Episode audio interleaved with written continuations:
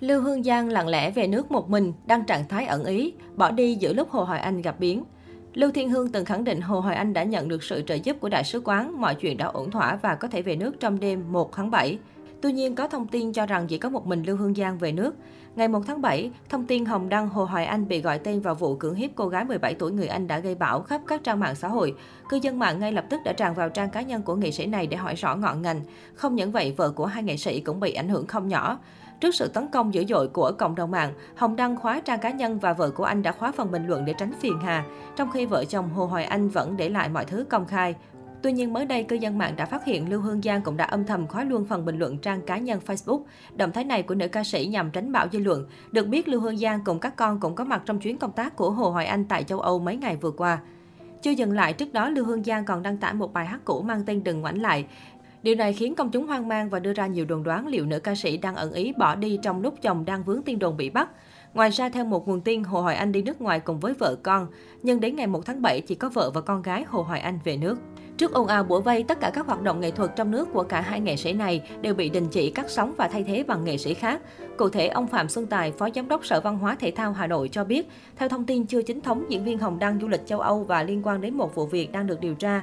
Diễn viên này thuộc biên chế của nhà hát kịch Hà Nội nên Sở đã yêu cầu Giám đốc nhà hát kịch Hà Nội báo cáo.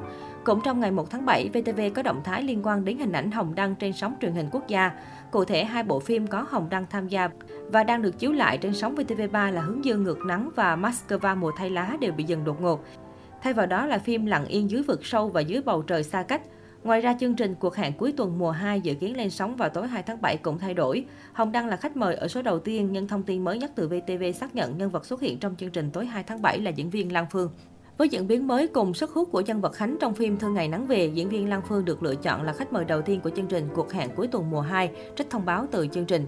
Một bộ phim khác có Hồng Đăng tham gia là Thương Ngày Nắng Về, được phát sóng lúc 21 giờ 40 trên VTV3 từ thứ hai đến thứ tư đang dừng ở tập 39. Nhân vật Đức do Hồng Đăng đóng vẫn chưa hết vai, phim chưa đóng máy. Tuy nhiên VFC đưa ra thông báo phim vẫn lên sóng đúng như dự kiến. Trước đó, phía Đại sứ quán Việt Nam tại Tây Ban Nha cũng đã thông tin về tin đồn diễn viên Hồng Đăng, nhạc sĩ Hồ Hoài Anh bị điều tra ở đất nước này. Theo đó, Đại sứ quán cho biết hôm 25 tháng 6 đã nhận được thông báo từ cảnh sát đảo Mallorca, Tây Ban Nha về việc bắt giữ hai công dân Việt Nam liên quan đến cáo buộc xâm hại tình dục với trẻ vị thành niên 17 tuổi và xâm phạm quyền riêng tư. Hiện tại, hai công dân Việt Nam liên quan đến vụ việc đã được tại ngoại nhờ cơ quan chức năng Tây Ban Nha xử lý. Liên quan đến sự việc mới đây, Phó giáo sư tiến sĩ Lê Anh Tuấn, Giám đốc Học viện Âm nhạc Quốc gia Việt Nam, nơi mà nhạc sĩ Hồ Hoài Anh đang công tác cho biết ông đã liên hệ với mẹ của nhạc sĩ Hồ Hoài Anh. Bà chia sẻ Hồ Hoài Anh đi nước ngoài là thật, Mẹ Hồ Hoài Anh rất buồn, bà Bảo đã liên lạc với Hồ Hoài Anh và cậu ấy đã khóc. Hồ Hoài Anh bảo cậu ấy đi cùng vợ và con gái nên không có chuyện gì cả. Hồ Hoài Anh đang rất buồn, Phó giáo sư tiến sĩ Lê Anh Tuấn nói. Ông Tuấn nói nếu đúng Hồ Hoài Anh phạm tội như bị cáo buộc thì ông rất tiếc và thất vọng bởi cả quá trình công tác tại Học viện Âm nhạc Quốc gia Việt Nam, nhạc sĩ Hồ Hoài Anh là một giảng viên nghiêm túc trong công việc, có trách nhiệm trong việc giảng dạy sinh viên, luôn hoàn thành nhiệm vụ, không có điều tiếng gì, được mọi người yêu quý. Đặc biệt với lao động nghệ thuật, Hồ Hoài Anh rất nhiệt tình và nghiêm túc.